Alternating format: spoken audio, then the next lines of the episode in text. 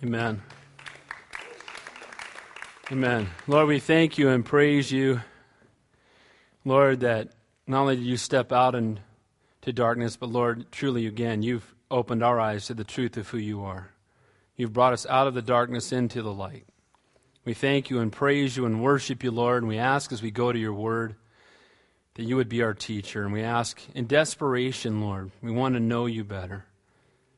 We're so desperate. We're so hungry. Feed us, fill us, minister to us by your Spirit. In Jesus' name we pray. And all God's people said, Amen. Amen. God bless you guys. Good to see you. Welcome to Calvary Chapel. Well, it's been a unique day. Uh, I didn't think I was going to be here. I wasn't here on Sunday, so I'm doing everything I can. I've had a bloody nose that just won't stop. So if it just starts bleeding again, I told Bill, have a message and just come on up here because this thing has been just running down my face. So uh, I've got tissue and hopefully it'll stop. I've never had that happen before, but there it is. All right. Well, that being said, uh, it being a unique day today, I was unable to completely prepare the message for tonight. And as I've always told you, I will never get up here and teach you a chapter I'm unprepared to teach because God's going to grade me on that one day. And you know what? We're not doing that. So, amen. So, uh, we will be in Genesis 29 next week. So, go ahead and turn to Deuteronomy chapter 31. Deuteronomy chapter 31. Interestingly enough, I titled the message Giving Ministry Away. I may be doing that in a few minutes if my nose starts bleeding again. Amen. God's faithful. All right. So we come to this point now. Deuteronomy, obviously, we're in Genesis on, on Wednesday night. So Deuteronomy moves several years ahead, but not as many as you might think, just about 40 or so. Because, you know, once we get well, actually, a lot longer than that, because when, 40 from the end of Exodus until Deuteronomy. But we have this time where now Moses, who is, you know, raised up in the book of Exodus, Moses, the man who'd been used mightily by God, is now going to be phased out and going to be giving ministry away to Joshua. But he's going to be giving ministry away to more than just Joshua. But what's interesting about this, if anybody was ever from the world's perspective, or even from you know the church's perspective, if you looked at who is the guy who is the most hard to replace outside of the Lord Himself, it might have been Moses. Think about Moses. He was the man who, before he was even born, was chosen by God.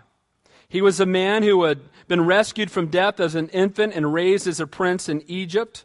His name Moses means to draw out because he was drawn out of the water. He spent 40 years in a position of power and wealth.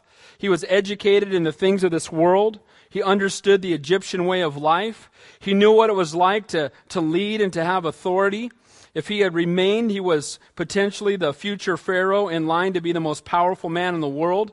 But then we saw in Exodus chapter 2 that Moses, having a burden for his people, saw an Egyptian beating a Hebrew, one of his brethren. And he killed the Egyptian and hid him in the sand. And when the word got back to Pharaoh, he sought to kill Moses. So Moses escapes out into the desert and he settles in Midian. He marries, he has children. So this great and awesome prince becomes a shepherd. The man who had spent 40 years trying to become somebody now spends 40 years in the world's eyes becoming a nobody. He goes from being a somebody to being a nobody. But then it, we see that as he spends 40 years on the backside of the desert, 40 being a number of testing in the Bible, God is preparing him for something greater. And so we see in Exodus chapter 2, the end of the chapter, God heard the groaning of his people in Egyptian bondage, and God remembered his covenant with Abraham, Isaac, and Jacob, who we'll be talking about next week, and looked upon them and acknowledged them. So the people cry out. They've been in bondage 400 years. Why are they in bondage? Because they disobeyed God. They begin to finally cry out to the Lord. They finally come to the end of themselves. As they cry out to the Lord, God then appears to Moses in Exodus chapter 3 in a burning bush. And imagine if you're out watching sheep, pretty uneventful day unless a wolf you know wanders by. And you're there and all of a sudden you look up and you see a a bush on fire, but it's not burning like a bush normally would and you draw near to it and the bush starts talking to you. Now, you're a shepherd, you're out by yourself, you might think, what in the world? But then the Lord tells him, take off your feet, you know, for you, take off your sandals for your, your feet standing on holy ground. And then he tells him eh, that he has a command for him to go and be the deliverer to bring the people out of bondage. And if you remember Moses' response, I'm a stutterer.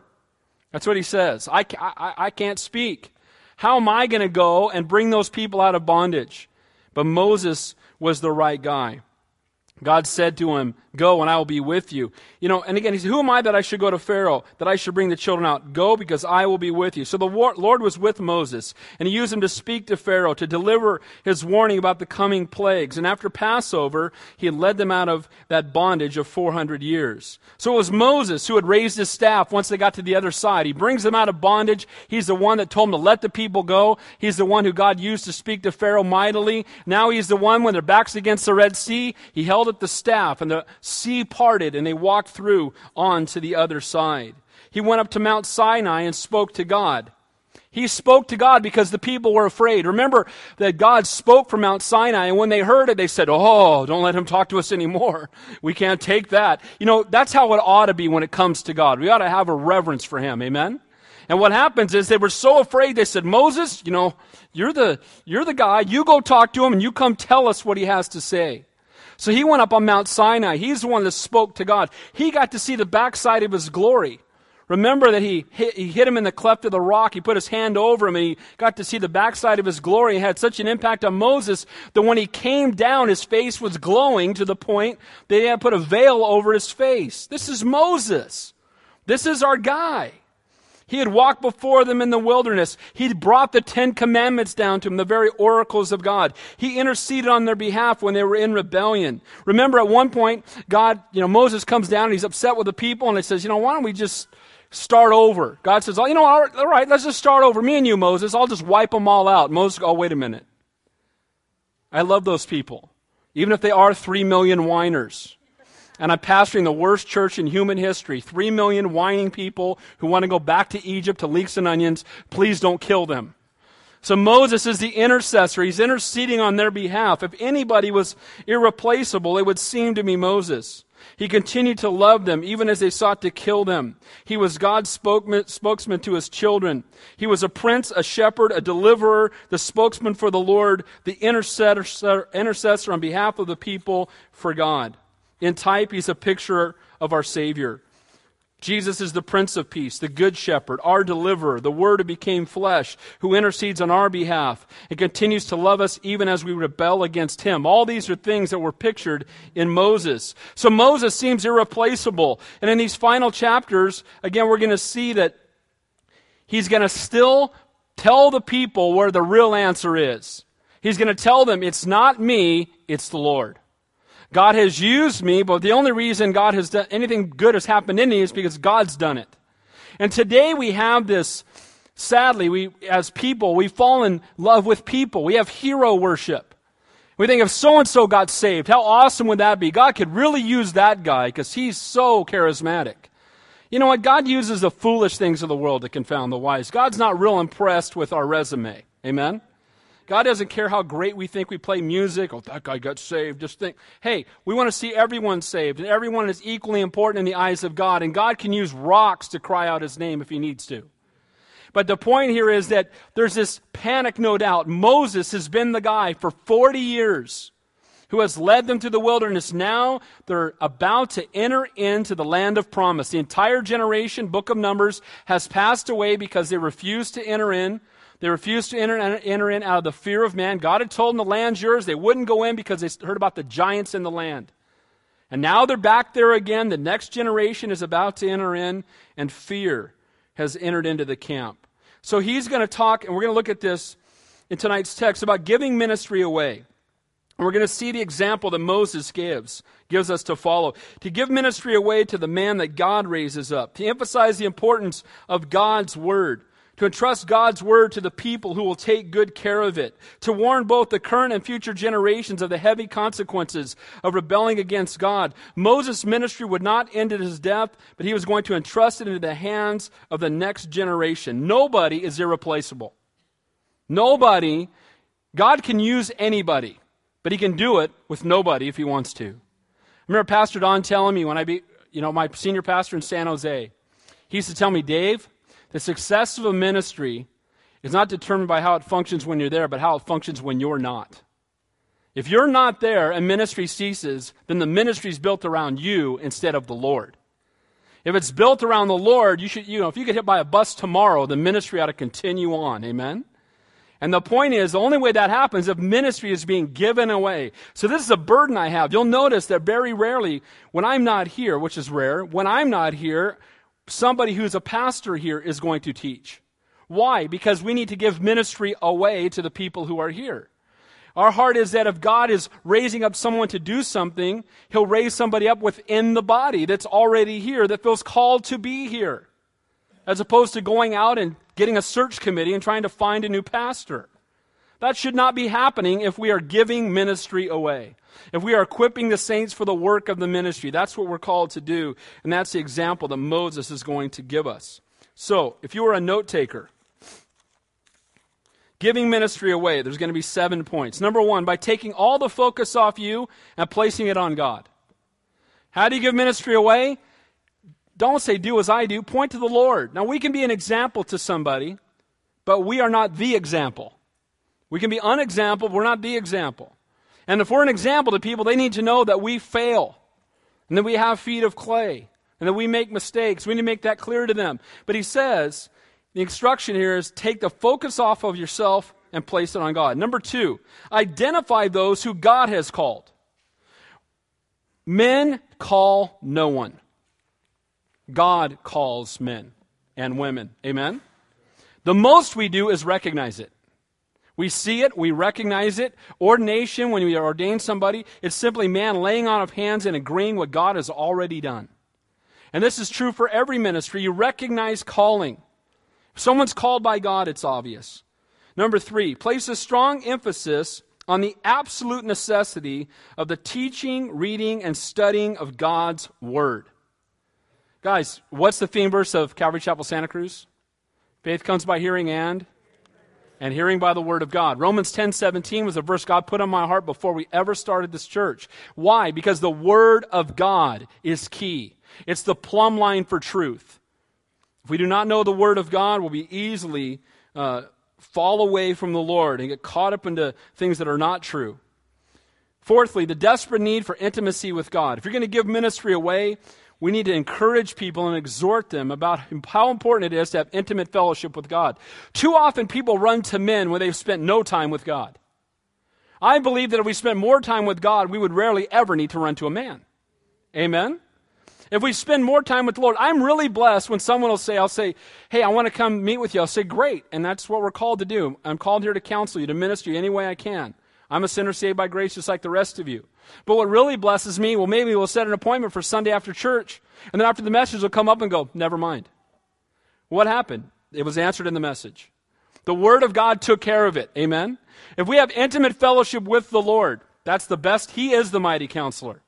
He's the one that we turn to. Number five, seeing people through God's eyes. If we're to give ministry away, if we're to have the ministry, a real heart of ministry, we need to see people through the same eyes that the Lord sees them. Number six, being faithful to God's calling today.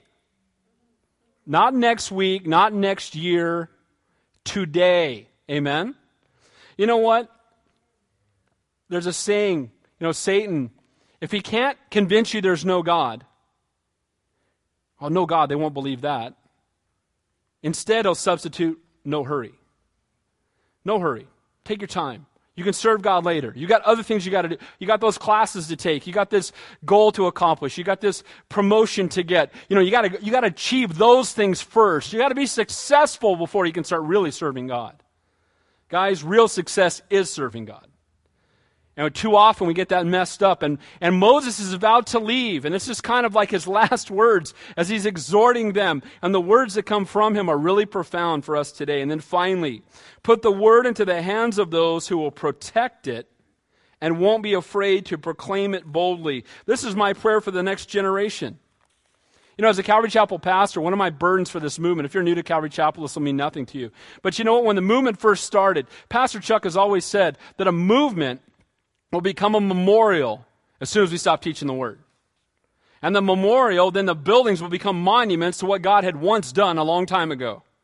And now that first generation of Calvary pastors from the 60s and 70s are getting a little bit older. And my burden is for my generation and the generation after me that we would not fail to declare the whole counsel of God with great boldness. As soon as we cease to do that, this ministry ought to stop. And so the exhortation that Moses has, the concern that comes from the Lord is that to put the word of God into the hands of those who will faithfully protect it and boldly proclaim it. So, Let's begin in verse 1, giving ministry away by taking all the focus off of you and placing it on God. Then Moses went and spoke these words to all of Israel. And he said to them, I am 120 years old today. I can no longer go out and come in. Also, the Lord has said to me, You shall not cross over this Jordan. It's his 120th birthday. So on his birthday, he gets up in front of the people, and he was 80 years old when he was called by God at the burning bush. So now 40 years have passed. And as I said before, he spent 40 years trying to become somebody when he was in Egypt. Then he spent 40 years becoming a nobody. And finally, the last 40 years proving God can use anybody. Amen? He can take a guy who's been kicked out of his hometown, chased off by his own family, been banished out to the desert, and now God uses him mightily. That would be an encouragement to all of us. Now, Moses, indeed, as I said, he was a very irreplaceable man from the eyes of the people, but he was a man that God could use because he was available and for no other reason. Forty years in ministry was time for Moses to, set a, to step aside, to put the ministry into the hands of others. And it's not because he was too old, but at this point, it was because he had disobeyed the Lord. He had disqualified himself from going further in ministry. We know from other texts that his eyes were not dim. He could still see perfectly. He was still, he's still strong as he was in his younger days. He's soon going to climb to the top of a mountain. But when he says, I could no longer go in and out, it was, he meant I could no, I am no longer able to lead the people, not because of my physical limitations, but because of God's righteous judgment. Why did he lose his opportunity to lead God's people. Why? Because he misrepresented God. How did he do that? The people were murmuring. And remember, they were crying out and they wanted water. And the first time the Lord told them, Speak to the rock. He smote the rock. And then the next day he says, Speak to the rock, and I will pour out water. And Moses was angry at the people, and he said, God is angry with you. And he reached out and he smote the rock. The rock being a picture of Jesus Christ. Guys, we're not to smote the Lord, we're to speak to him. Amen? And we're to speak to him humbly. We don't beat the Lord. We don't attack the Lord. We speak to the Lord, and he will pour out torrents of rushing living water upon us. Amen? But what happened was he said, You've misrepresented me in front of the people, so Moses, you will not enter the land of promise. Now, this seems pretty harsh. Because when he came down from the Mount, Mount Sinai, people were, you know, having an orgy. It was out of control. He's in the wilderness and they're crying about the manna and they're, I mean, they're just a train wreck of people. And yet some of those who had murmured against God, that next generation, the younger ones who had murmured in the wilderness, were going to get to enter in. But Moses, the faithful servant of God, would not be able to enter in. Does that seem fair? Guys, you must understand something. The Bible says, let not many of you be teachers. Why? because you will be held to a higher level of accountability. You will, you will receive stricter judgment, it says in James chapter 3. So Moses was going to lose his position of authority, but he would be able to enter into the land of promise at all. Not just unable to leave, but unable to go. And may seem like a harsh punishment, but let not many of you be teachers. You know what? I'll ask someone to, to teach and they're, they're afraid, and that's good. That, uh, that's good. If someone's not afraid, I'm worried. Why? Because when we stand up and teach, I don't care if we're teaching the five year olds, we're teaching in the women's Bible study, the men's Bible study, we need to remember that we're going to be accountable. And so we should come with fear and trembling. And if we ever lose the fear and trembling, we need to stop teaching. Because we need not rest in ourselves, but rest in Him. There needs to be fear as far as reverence and awe for the Lord because of what he's about to have us do. In the coming verses, you're going to see that Moses doesn't complain once. He recognizes that God is a righteous God, a faithful God, and a just God. And notice what he says to them. So he's going to be stepping down. He's telling them, I can no longer go in and go out. You can imagine the three million or so people that are there, maybe in full panic mode. They're losing their pastor, if you will. They're losing the guy who talks to God, the one guy who came down from the mountain, the one guy who's always led them, the one guy who intercedes for them when they blow it. And notice what he says. He doesn't say, Yeah, it's going to be, you guys are chapped. You won't have me anymore. I don't know what you're going to do with yourselves because you'll never find anyone like me. Buy my books, get my tapes. I mean, you know, maybe, you know. It's not what he does. Look at verse 3. Look what he says. The Lord your God himself crosses over before you. You know what? I can't go with you. Don't worry about it. God's going before you. He's always the one that led the way. I simply followed him. He's still leading. He's still in control. He's still faithful. The Lord is the one who will cross over before you.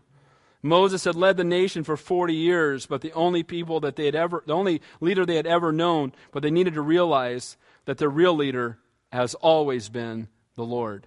They need not be afraid because, again, the Lord is the one leading them. It says, He will not destroy the, He will destroy these nations before you, and you shall dispossess them.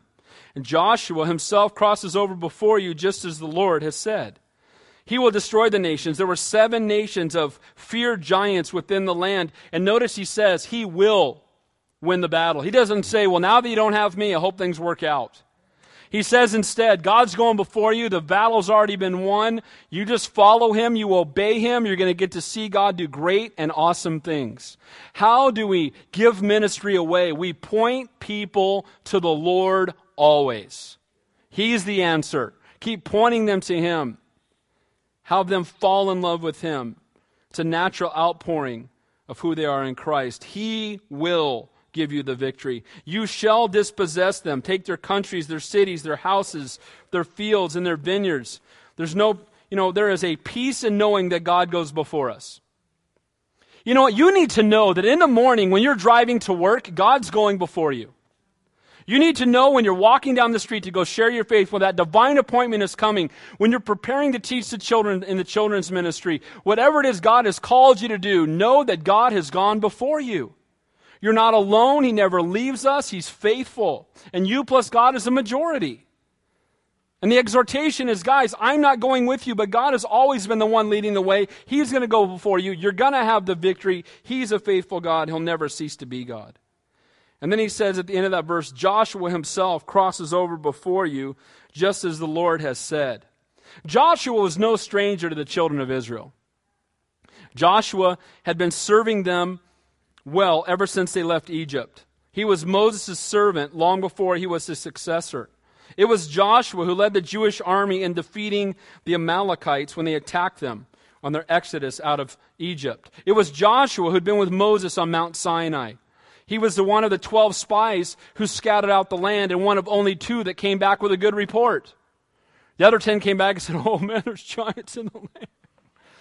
He came back with Caleb carrying grapes going, dude, land flowing with milk and honey. It's everything God said. Let's go tear those guys up because God's with us. And they listen to the 10 spies rather than the two faithful. And sometimes that's a proportion of the way people approach us. Amen? The 10 faithless to the two faithful. But Joshua had been one of those faithful, one of the two that was over the age of 40 at that time that would enter into the land of promise. You know what? He was in pastoral training all this time. He was already serving. He was already there. It was obvious to everyone. You know what? Makes sense. You know, when we ordain somebody here, very rarely, people usually go, I thought he was already a. Are you kidding me? I thought. You know why? Because you don't become a pastor or you don't become a teacher and then start living a certain way. You live a certain way already. That's evidence of calling on your life. Amen? Calling has a lot more to do with character than it does gifting. You go to 1 Timothy chapter 3, there's 13 characteristics of a pastor. 12 speak of character, 1 speaks of gifting. More important than how gifted you are is how intimate your fellowship is with the Lord. How much you know Him, how faithfully you serve Him. That's far more important. Give me someone with a servant's heart that's learning to teach over the greatest teacher in the world who has yet to learn to have a servant's heart. Character Joshua was a man of character. He'd been a servant. Because he was a faithful servant, he would be a faithful leader. A man who cannot serve is a man who cannot lead. Now, I've said this to you many, many times, but for those of you who may not have been here, it bears repeating. I love the fact that the Moses is also a type in the Bible of the law. He wrote the five books of the law, right? God used him. He is a picture of the law. And Joshua His name, that name is also transliterated Yeshua. Jesus.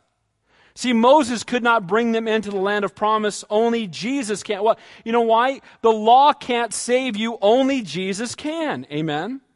The type is perfect here. Jesus Christ. You can't keep the law. You can't be good enough. The law is a taskmaster that leads us to the cross. So the law couldn't bring them in. And here Moses is telling them, I'm not going to be able to pass over. Most importantly, the Lord is going before you, and Joshua is going to be a guy he uses. But most importantly, it's God. Joshua is just going to be the guy he uses. Verse 4 And the Lord will do to them as he did to Sihon and Og, the kings of the Amorites in their land when he destroyed them. Sihon and Og were the Amorites camped just outside of the, of the Jordan, outside of the land of promise, on the east side. That's where Reuben and Gad and half of the tribe Manasseh would settle because they didn't want to go into the land of promise. They missed out on God's highest. But notice he says, just like he wiped out these giants, he's going to wipe those out too. Isn't it great to be able to look back and see where God came through again and again and again and again? Doesn't it build your faith that he's going to do it again in the future? When you were going through a tough time and it seemed impossible, and God, of course, comes through because He's faithful, and you go, now you're facing it again, and you can say, He did it before, He'll do it again. He's reminding them of all God had done so they could have faith going forward. God had given them complete and total victory over a once feared enemy, and now He's going to do it again. Look back at God's grace, look back at His power, and should cause us to have greater faith in the future.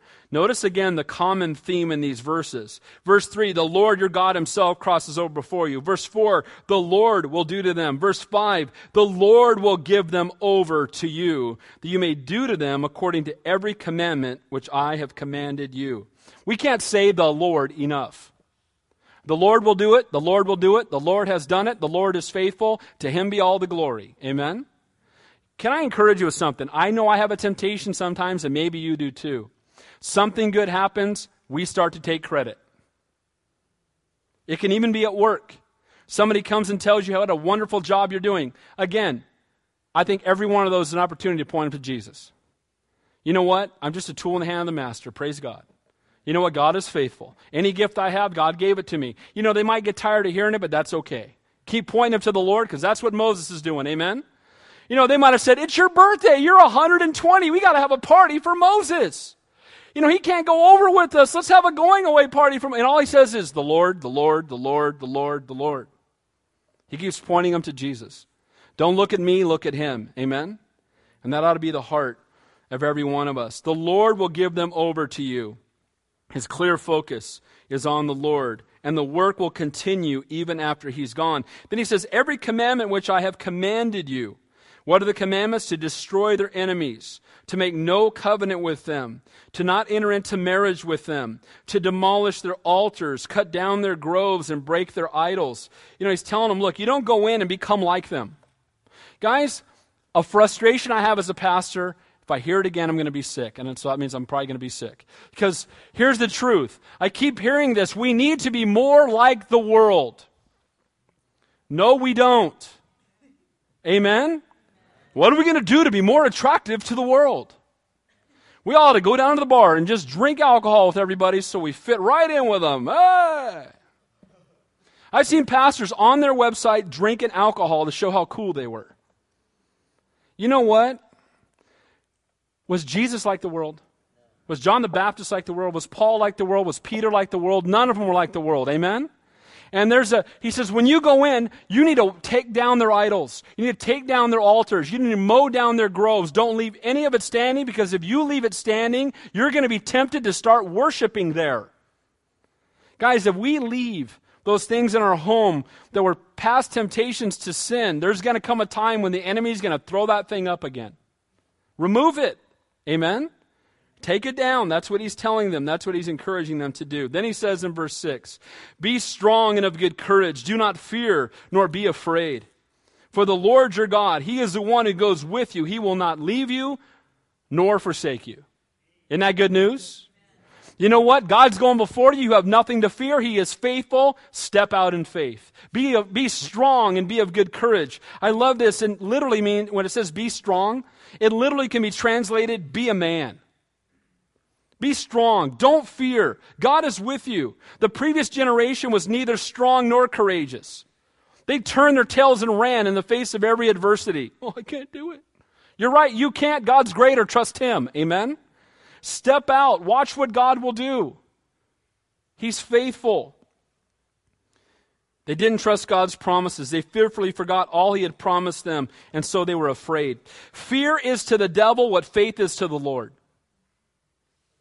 God has not given us a spirit of fear, but of power and love and a sound mind. Amen? Guys, we have nothing to be afraid of. Our God is in control. But I'm afraid for this. I'm, I'm afraid for all that. I might, this might happen. This could happen. If it does, God allowed it. He's in control. It's okay. Amen? Eternal perspective changes our attitude. Amen? Oh, hey, God's faithful. Pastor David can't be that simple. God has not given us a spirit of fear, but of power and love and a sound mind. Fear, anxiety, and worry are all the opposite of faith. We're afraid because we, we, we, do, we doubt that God is in control. We're anxious because we forget that God's in control. Right? We're worried. Oh no, God forgot about me. No, He didn't. You forgot about Him. Amen? God's not forgetting about you. Paul said God, again, has not given us a spirit of fear. And faith is like a muscle that grows through exercise. It's amazing how if you step out in faith once, it's easier to step out in faith the next time. Amen? The first time is petrifying, but the next time is a little easier. Why? Because we know, you know what? God didn't abandon me. Doesn't mean it's going to be easy every time we step out. But there's giants in the land, and this is an opportunity for them to step out in faith and get to see what God would do when He promises us something. The focus again is not on Moses, not on his leadership, but on God's faithfulness. Moses is no longer leading, but God is in control. He's still with them. He will never leave them. Man, I love that promise. He will never leave you nor forsake you. You're his treasured possession giving ministry away by taking all the focus off you and placing it all on God. We see a clear example of that with Moses. The Lord, the Lord, the Lord, the Lord, the Lord. Second point identify those who God has called. Uh, look for those who God has called. Identify it. You know, I don't sit down and go through the directory and start looking for called people. I wonder if that guy's called. You're all called. You know that, right? God saved you, so He called you. But you know what? It's recognizing what God has called you to do. I know I, and some of you are going to say, oh, it's so true. But some of you get frustrated with me that I won't come up and tell you what to do. I will never do that. Why don't you just tell me what to do and I'll do it? And I appreciate the heart. But you know what? If I tell you, you're doing it for me. Don't do it for me, do it for the Lord. If I call you, I have to sustain you. If God calls you, He will sustain you. Amen? If, if God calls you to do it, I won't have to call you up the week. It's your turn to be in children's ministry again. Don't forget. I promised that in a weak moment. Now look, here I am. You know, but if God calls you to do it, you'll wake up and you'll be excited. You'll have studied the week before. You might have the pictures of the kids in your class on your refrigerator and be praying for them all week. And you're excited to go on Sunday. You can hardly wait. That's calling. Amen? As opposed to dragging. Pastor Chuck says when he was a kid, he had a drug problem. I was like, Really? I didn't know that. He said, Yeah, my mom drugged me to church. She drugged me to Bible study. I don't want to have to drag you into ministry. I do not want to have to drag anyone into ministry. So God is, needs to be the one to call you. You just be obedient when God calls you. So identify those who God has called. Look at verse 7. Then Moses called Joshua and said to him in the sight of all Israel, be strong and of good courage, for you must go with the people to the land which the Lord has sworn to their fathers to give them, and you shall cause them to inherit it. And the Lord, He is the one who goes before you. He will be with you. He will not leave you nor forsake you. Do not fear nor be dismayed. Boy, what a great word of exhortation as He's given the ministry away. He doesn't say, okay, Joshua, everything you saw me do, remember, I'm your example. Follow me. Remember how I did things? Just do them the same way I did. He didn't say that at all. You know what he says? The Lord. He's the one. Follow his example. But I want you to notice Joshua was not voted in by men. Sometimes people say, why don't we vote at Calvary Chapel? Show me in the Bible where they ever voted. They voted one time that I know of in Scripture, and they voted and they made Matthias the uh, new the apostle to replace Judas, and then you never see him again. How'd that voting work out? Not so much. Guys, we don't vote. God's in control. We have one leader in the church, his name's Jesus Christ. Amen. You know, I grew up in the I grew up in a denominational church. I remember they used to vote on stuff, and all it turned into was fighting. People would fight over what color to paint their I green, blue, no green, blue's too boyish, green's too neutral, pink. Oh, stop! We don't do that, amen. It's been said at Calvary Chapel, you vote with your feet. You vote by showing up, amen. We're not voted in by men, we're called by God and recognized by men. Bringing into the promised land was God's work. He was going to do it. But God almost always does his work through men or women who make themselves available to him. Again, we're tools in the hands of the master. Moses not only identified Joshua's calling, but you know what? Moses is the one who'd been equipping him all these years. When everybody else was in a mess, Joshua would go with Moses. Joshua was his right hand guy. Pastor Don used to talk about the fourfold ministry of Jesus. He had the three, the twelve, the seventy, and the crowd. The crowd he would speak to in parables. The 70 would spend more time with him. Those were pressing in. Within that tw- 70, though, he had the 12. And those were the guys he was really pouring his life into. But within the 12, he had the three Peter, James, and John, who he took with him up on the Mount of Transfiguration, took with him when he went out to pray. And his exhortation was to us as a pastor, or as someone in ministry, you should have the three and the 12 and the 70 in the crowd. You should have those who you're pouring your life into, where if you got hit by a bus tomorrow, they could step in and things would just keep going. That's the way ministry ought to be. When Jesus left, who really got the lion's share of ministry? Peter, James, and John. The guys who had been pouring his life into. Even though Peter would deny him, God would continue to use him. Moses had not only identified his calling, but he had discipled him. And now he encourages him with his calling and with God's promises. Joshua could be strong and good courage because the Lord went before him. He is the one who goes before you. That's why we can be strong. He will be with you. That's why we can remain faithful. He will not leave you nor forsake you. That's why we need not, as it says, do not fear nor be dismayed. So, as you and I step out in faith and obedience to God's command and calling upon our lives, be strong and be of good courage because you're not doing it by yourself. Isn't that a word of, doesn't that bring comfort? Doesn't it bring comfort to know that when you start to share your faith and fear and trepidation with a person next to you at work, that you're not by yourself? Have you ever opened your mouth and just watched God show up? Amen? You start speaking, you're like, I didn't even remember that. Where did that verse come from? And just God just starts, right? Because he's not looking for ability, but availability. He's looking for someone who was willing. Giving ministry away by taking all the focus off of you and placing it on God, by identifying those who God has called. So Moses got up in front of everybody and unashamedly said, I recognize God's calling upon his life. God's the one who's called him. I'm just identifying it in front of everybody. This is like an ordination service, the first ordination service in the Bible. He got in front of all the people and he recognized what God was doing in Joshua's life. Number three, emphasize the absolute necessity of the teaching, reading, and studying of God's Word. If people are going to follow, you know, if they're going to be in ministry, if they're going to serve the Lord, the only way they're going to be effective is if they're people of the Word. No other way. Verse 9. So Moses wrote this law and delivered it to the priests and the sons of Levi who bore the ark of the covenant of the Lord and all the elders of Israel. And Moses commanded them, saying, At the end of every seven years, at the appointed time in the year of release at the Feast of Tabernacles, when all of Israel comes to appear before the Lord your God in the place that he chooses, you shall read this law, before all Israel in their hearing. So Moses wrote this law. He's speaking of the first five books of the Bible. And in those days, imagine the first five books of your Bible being handwritten. Imagine how big that was. Imagine how much time it took. He writes the five books of the Bible, and it's given into the care of the. What does it say there? Delivered to the priest, the sons of Levi, those who bore the ark, and all the elders of Israel. Those who had spiritual headship, what was one of the things that they were to take care of, to watch over, to mind, to keep intact? The Word of God. The same is true today. Those who are called by God to have a position of spiritual leadership in the church, number, one of their number one callings, if not the number one calling, is to protect, watch over, and deliver the Word of God without compromise. Nothing new under the sun. This first time these elders are called, and this is what they're called to do. The year of release, the Sabbath, the Feast of Tabernacles, the year of release once every seven years. Boy, it'd be great if they had this today. Once every seven years, all your debts were forgiven. Can you imagine? Hey now, let's vote for that, right?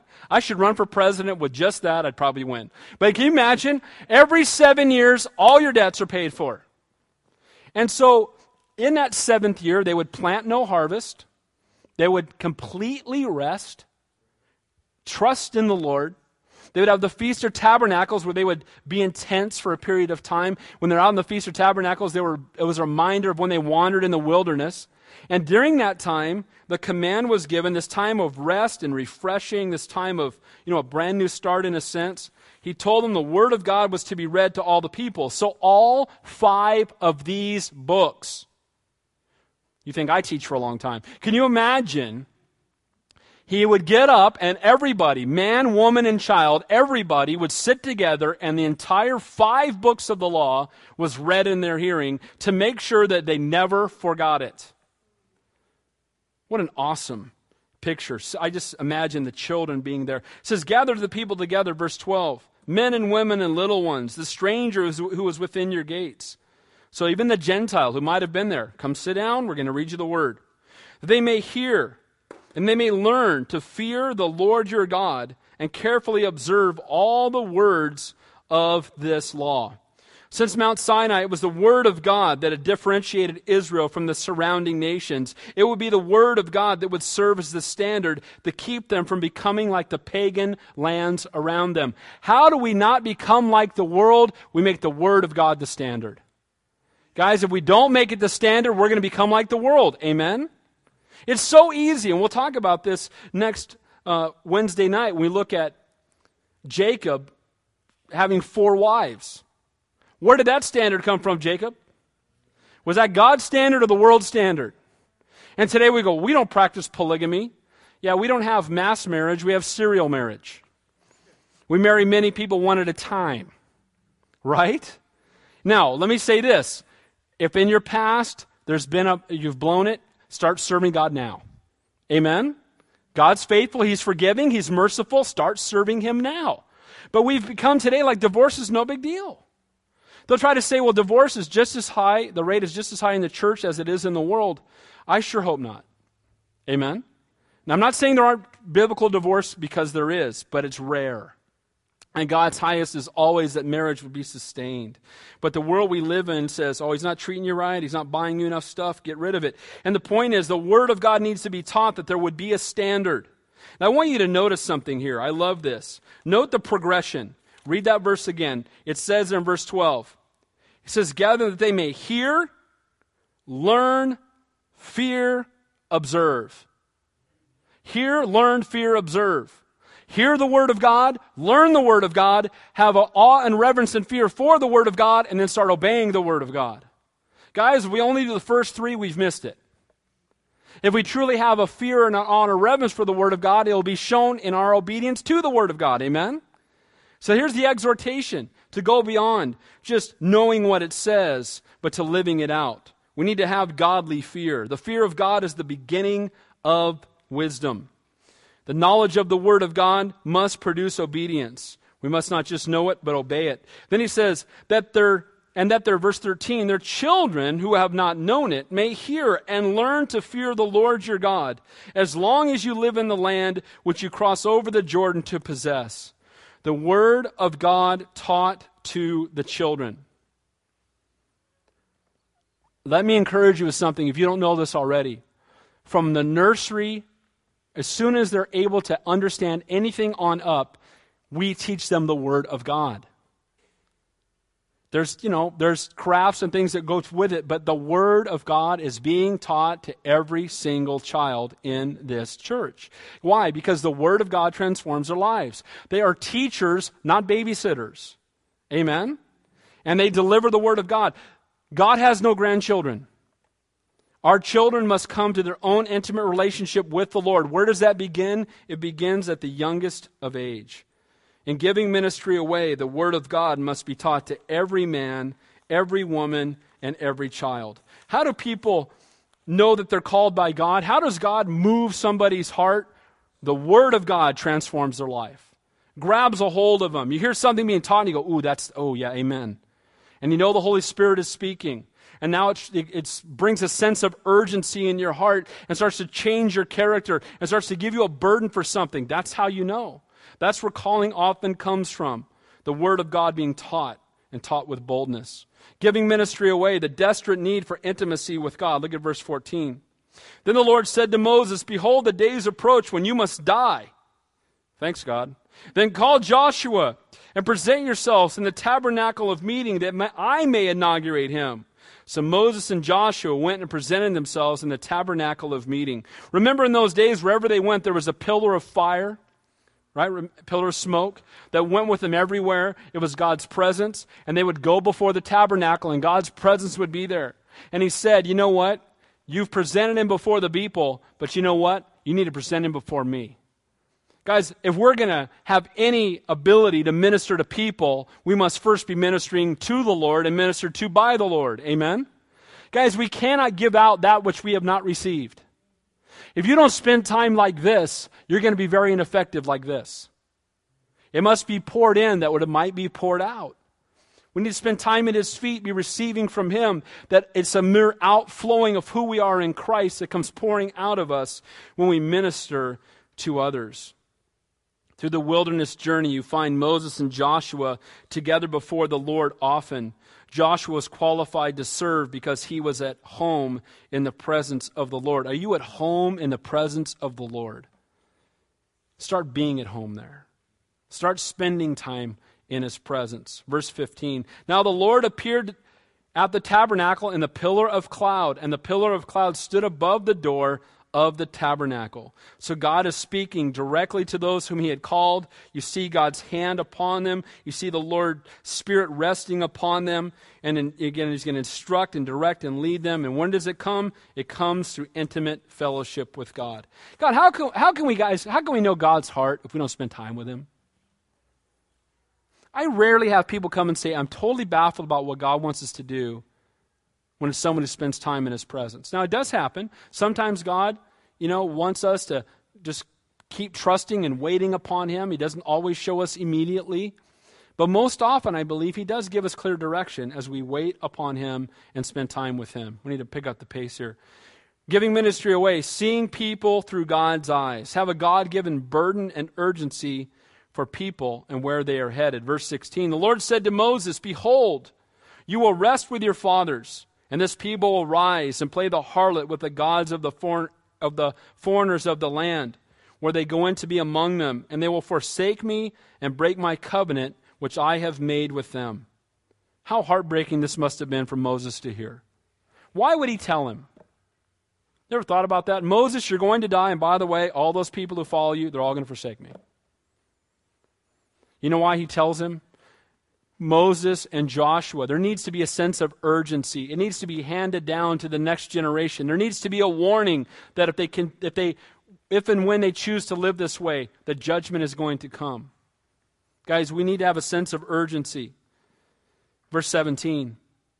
Then my anger shall be aroused against them in that day, and I will forsake them, and I will hide my face from them. Wait a minute. Didn't he say he would never leave them nor forsake them? Is this a contradiction in Scripture? Read the rest of the verse. Whenever you think you see a contradiction, keep reading. Amen? Often people come to me with a question, they'll go, Well, I don't understand this. Read the next verse. Oh, I get it now. Guys, keep reading. Text out of context, all you got con, right? Remember that? So keep reading. And what does it say? They shall be devoured, and many evils and troubles shall befall them, so that they have so they will say in that day, Have not these evil come upon us, because our God is not among us. I will surely hide my face in that day because of all the evil which you have done, in that they have turned to other gods. God didn't leave them, they left God. Do you see that? It wasn't God forsaking them, it was them forsaking God. They go into the land, they're going to see the idols in the land, they're going to turn away. Now, it's baffling to me sometimes. Don't you just want to shake the children of Israel? Dude, were you there? Now, your parents told you about the parting of the Red Sea. I know you saw manna falling out of the sky. You saw God doing incredible miracles, that pillar of fire hanging over your head. Hello? Do you have a clue who that might have been? You saw God doing all these great and awesome things, and now you get into a land filled with idols and you bow to a piece of wood. What are you thinking? But isn't that us? We've seen the power of God, the greatness of God, the grace of God, the mercy of God. We've seen Him do great and awesome things, and then we chase after our piece of wood, our career. We bow down to the idol that we polish in our driveway, or whatever it might be, the thing that becomes more important to us than the Lord. I don't serve idols, guys. We don't have to serve anyone other than Him. God's, God's anger would be aroused against them. They would be devoured because they would turn to evil. God doesn't forsake us. We forsake him. We turn and worship the false gods of this world. And again, how, how bummed Moses must have been. How do you think he must have felt hearing this and learning this? Verse 19. Now, here's why he did it. Now, therefore, write this down Write down this song for yourselves and teach it to the children of Israel and put it in their mouths, that this song may be a witness for me against the children of Israel. The song is in chapter 32. Let me encourage you to go home and read it. But in chapter 32 is the song that they were taught, the first recorded worship song in the Bible.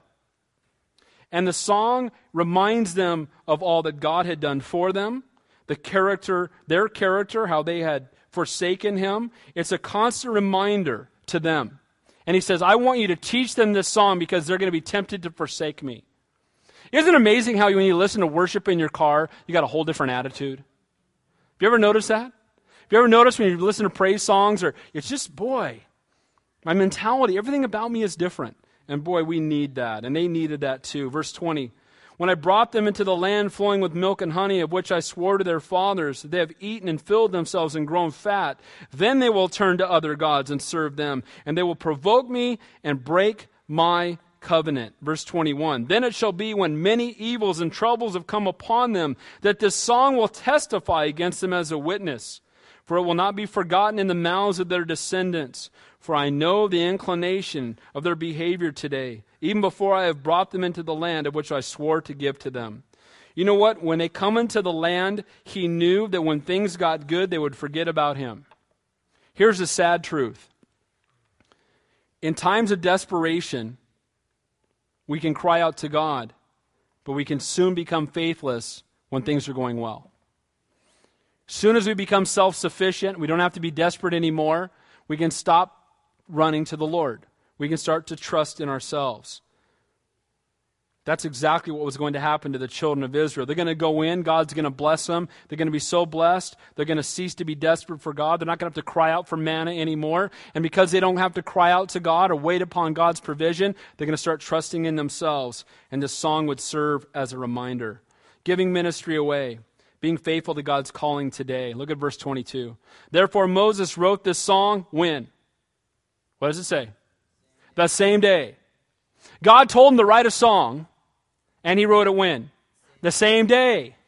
Is anybody else paying attention? Just the guys over here. The same day. Amen? Here's the encouragement. If God calls us to do something, let's do it today. Amen? Too often it's, hey, that sounds, you know, God's given me a real burden. I've had this burden for 15 years. I've had people tell me that. really? And now you're telling me what I need to do about the burden you've had for 15 years. That's often they come up, you know, Pastor, I got this real burden for some. Well, why don't you do it? Oh, no, no, I'm not called. I just have a burden to tell other people what they need to do. No. If God calls you to do it, do it today. Amen? Today's, aren't you glad that somebody witnessed to you that day? They didn't say, you know what? I'm sure he'll be here tomorrow.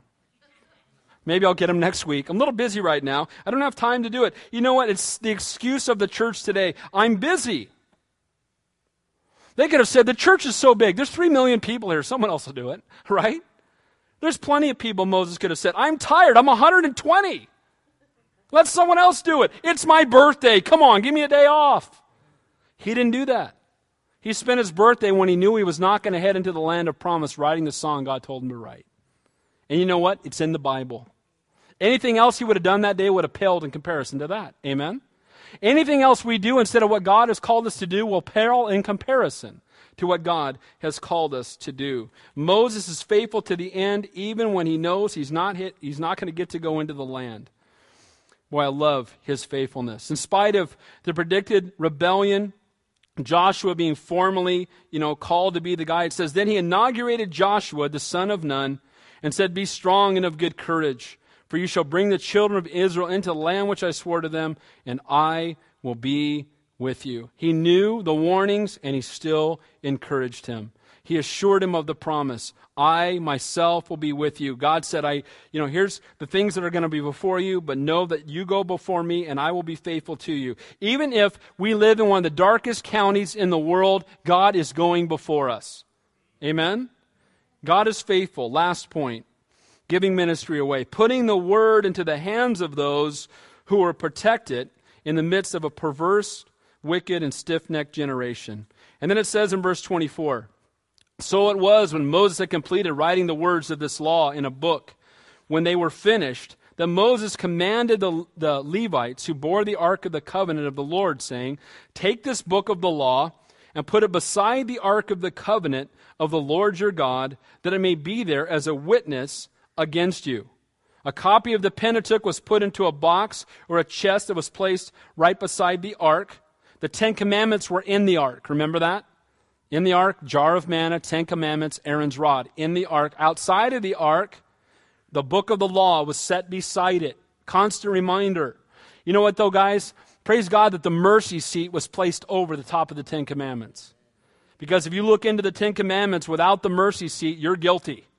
But praise God, the mercy seat was placed upon it, and there the priest would sprinkle the blood of the Lamb because his blood has cleansed us from all sin. Amen? But he encourages them to hold on to the law. God's word is a witness against sin and rebellion. If anyone knew about a stiff necked and perverse people, it was Moses. And without a standard, there's no sin or rebellion. Today, we live in moral relativism to where everything goes as long as it feels good to me.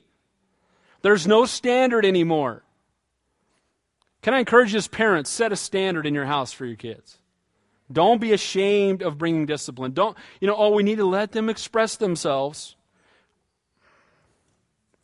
Heard a guy say on the radio, he said, Yeah, time out. What's that about? My dad took time out of his day to, to paddle our rear ends. I thought, Amen to that. You know, the, the, God gives them a nice soft spot right here. They're not going to die. It's okay.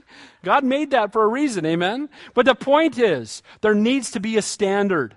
And when there is no law, what happens? When there is no godly standard, we're starting to live in it, live in it. Without a standard, there can be no sin, no rebellion. There must be a plumb line. Look at the last few verses. It says, For I know your rebellion, you stiff neck. If today, while I am with, alive with you, you have been rebellious against the Lord, then how much more after my death? Verse 28 Gather to me all the elders of your tribes and your officers, that I may speak these words in their hearing, and call heaven and earth to witness against them. For I know that after my death you will become utterly corrupt, and turn aside from the way which I have commanded you. And evil will befall you in the latter days, because you do evil in the sight of the Lord, to provoke him anger, to anger through the work of your hands. Moses protects the word and then rebukes those in a position of authority, forewarning them of what would happen if they got away from the word of God. Boy, that message needs to be taught to every pastor in the country today. Amen? This is where we're headed if we get away from the Word of God. And yet, when I meet with pastors, there's every excuse in the world not to teach the Bible. If I teach the Bible, no one will come. I said, then have no one come. Amen? But God, I was trying to draw a crowd. I didn't tell you to draw a crowd, I told you to make disciples. And you can't make disciples by a popularity contest, but only by teaching the Word of God. In the last days, they will raise up for themselves ear ticklers, those who will tell people what they want to hear instead of what they need to hear. Can I tell you something? I love you guys incredibly, but let me tell you right now, I'm not worried about being popular with you. You know why? Because if I did, I wouldn't be able to teach the message with great boldness. The word of I have to stand before Almighty God one day. That's the judge I'm worried about. Amen. Now I love you guys unconditionally. But because I love you, I need to deliver the word of God with boldness. And he's sharing with them this is what's going to happen if you get away from the word of God. They will do evil in the last days. When was the last time we loved somebody enough to warn them of the judgment of the sin they're behaving in. Not, from a, not as a gossip, not as a self righteous person, but to come alongside somebody in love and to put your arm around them and say, Bro, sister in the Lord, dear friend, do you know where you're headed? Do you know what the end result of this is going to be? Well, I don't want to be a busybody. It's not being a busybody, it's being faithful. Amen? If you see me doing it, please love me enough to come alongside me. We need to be able to do that in the church. Amen? That's how the body of Christ should function. And then it says, And Moses spoke in the hearing of all the assembly of Israel, and the words of this song, the words of the song until they were ended. So he got them together and he brought this word to them. Moses gathers the whole assembly together and he spoke the word. And I want you to go home when you get a chance and read that. So, giving ministry away. Moses seemed like the most irreplaceable guy in the world. He had all the credentials, it seemed, from the world's perspective. What are we going to do without Moses? How do we give ministry away? By taking the focus off of man, off of you, and placing it on God. The God who works through you can continue his work without you. He's faithful. Identify those who God has called, equip them, encourage them, disciple them, put ministry into their hands. You might sit here and say, Well, Pastor Dave, this is stuff for a pastor to do. No. If you're teaching in the children's ministry, maybe God's going to have an assistant there that you can give ministry to. If you're in the women's study and you're a table leader, you can give ministry away. If you're serving in the real practical ministry, you can raise up others and put ministry into their hands. We all can do that. Amen? On the most practical level. Places a strong emphasis on the absolute necessity of the teaching and reading and studying of God's Word. Giving ministry away. Remind people constantly the desperate need for intimacy with God. Guys, I don't care how much you study, I don't care how gifted you are. If you're not spending time in God's presence, it's going to be fruitless. Fifth, see God, see people through God's eyes one of my constant prayers is, Lord, help me to see my coworkers the way you see them. Give me a burden for them that you have for them. Help my heart to break for them the way your heart breaks for them. Lord, just help me to see them through your eyes. Help me to see my neighbors through your eyes. I'm not always successful in doing that, but that should be our prayer, amen? As opposed to seeing them as an inconvenience. Be faithful to God's calling six months from now. No, today. Amen? God's got a calling on your life. Maybe tonight, God, maybe God gave me a bloody nose so you would hear this message so you would know. Maybe, you know, I didn't have the time to f- complete the message today because all the distractions in the office today. Maybe because it was to encourage somebody here that that calling you've had on your life all those years, maybe today's the day to be busy about it. Amen? And then lastly, put the word into the hands of those who will protect it and won't be afraid to proclaim it boldly. Can I encourage you? All I can speak for is the area that God's given me some headship over. Nobody will ever get up here and teach anything but the Word of God. And if they ever do, it'll be the last time. And they probably won't finish the message. Amen? Why? It's the Word, not that anybody ever would want to. You guys would boo them out of here if they did. We're going to talk about the seven steps of financial freedom. Boo! It wouldn't happen. It just wouldn't happen. God's Word rocks. Why would we teach anything else? Amen? So, can I encourage you? You're called. If you're here, you're saved, you're called. Ask God, what are you calling me to do? Be sensitive to the leading of the Holy Spirit, and then step out in faith and watch what God does. Amen? Let's pray. Heavenly Father, we thank you and praise you for your word. We thank you, Lord, that your word is always right on time. Nothing happens by chance in your kingdom. Lord, even with all the things that were going on in the office today and the inability to finish the message, Lord, we trust in your sovereignty even in that. Lord, knowing that your word goes out today and it does not return void. Lord, this has been a word of exhortation for me, maybe a word of exhortation for everyone who's here. Lord, we thank you for the truth in your word that you use the foolish things of the world to confound the wise. It's not many mighty or many great, but Lord, it's those who come before you humbly and broken. It's the broken vessels that you can use. So we ask in Jesus' name that you would stir up the gifts within us. You'd fill us to overflowing with your Holy Spirit. And Lord, that we would respond in obedience to your word and step out in faith. Help us, Lord. Without you, we can do nothing, but we can do all things through Christ who strengthens us. In Jesus' name we pray, and all God's people said, Amen. Amen. Let's stand and close the worship song.